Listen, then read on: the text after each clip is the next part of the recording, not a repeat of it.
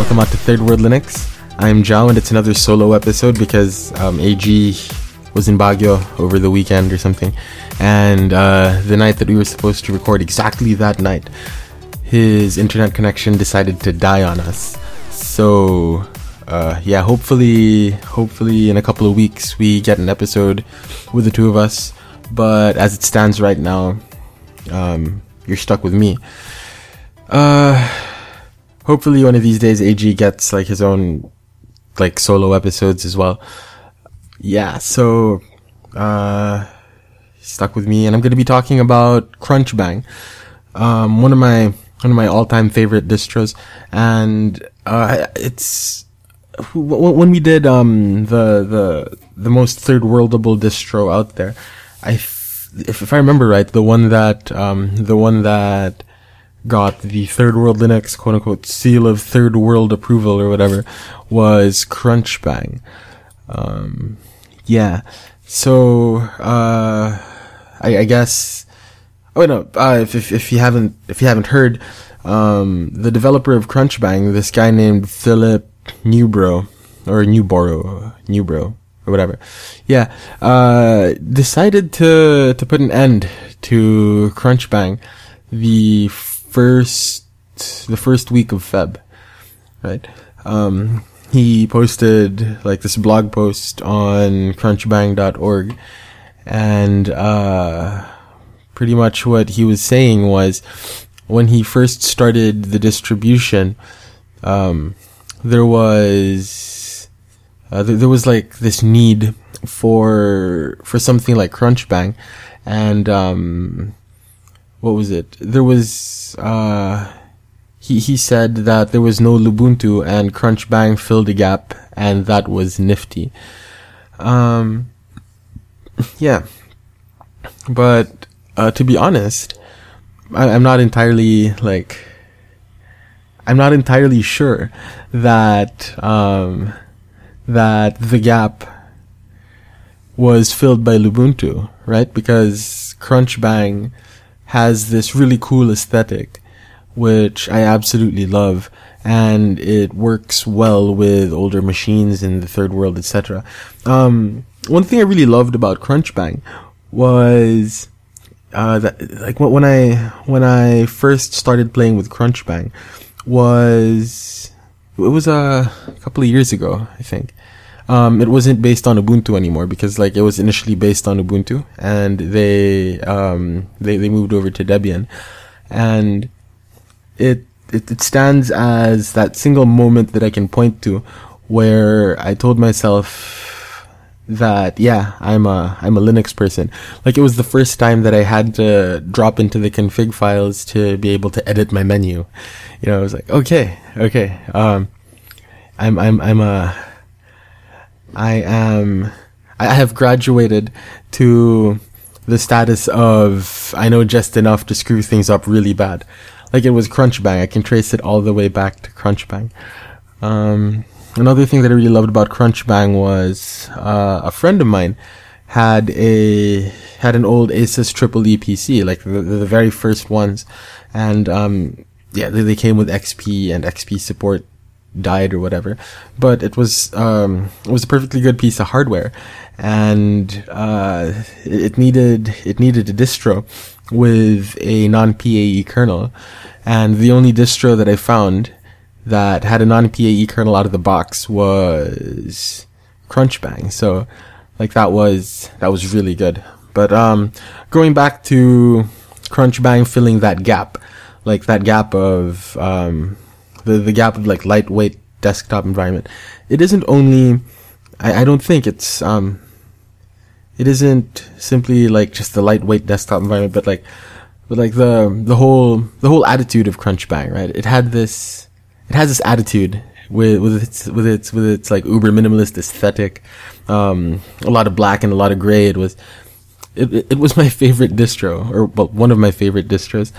Um, yeah, and uh, we we um, but such is the nature of open source. Like if um, if uh, the developer, if, if the lead developer decides to abandon a project, um, that's absolutely it's absolutely fine. It's totally his choice, and um, we can't really hold him uh, accountable to that or whatever the word is.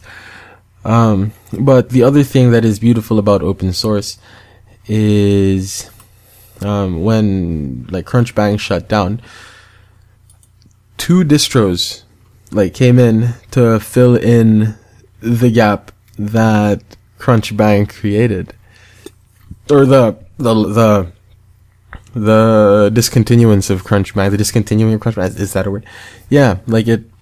Um, there there was Bunsen Labs Linux, which is what you'll see on the front page of crunchbang.org. Like right now, you have the blog post uh, for um, announcing the end of Crunchbang development, and that community members are working on a new project, Bunsen Labs. So, um, Bunsen Labs Linux is supposed is supposed to be like one of the spiritual successors or whatever. Um, so yeah, this uh, like one of the one of the one of the Crunchbang uh, forum people or whatever, right? Anyway, yeah, uh, there's Bunsen Labs, very uh, very early development. I'm not even sure if they have an alpha out.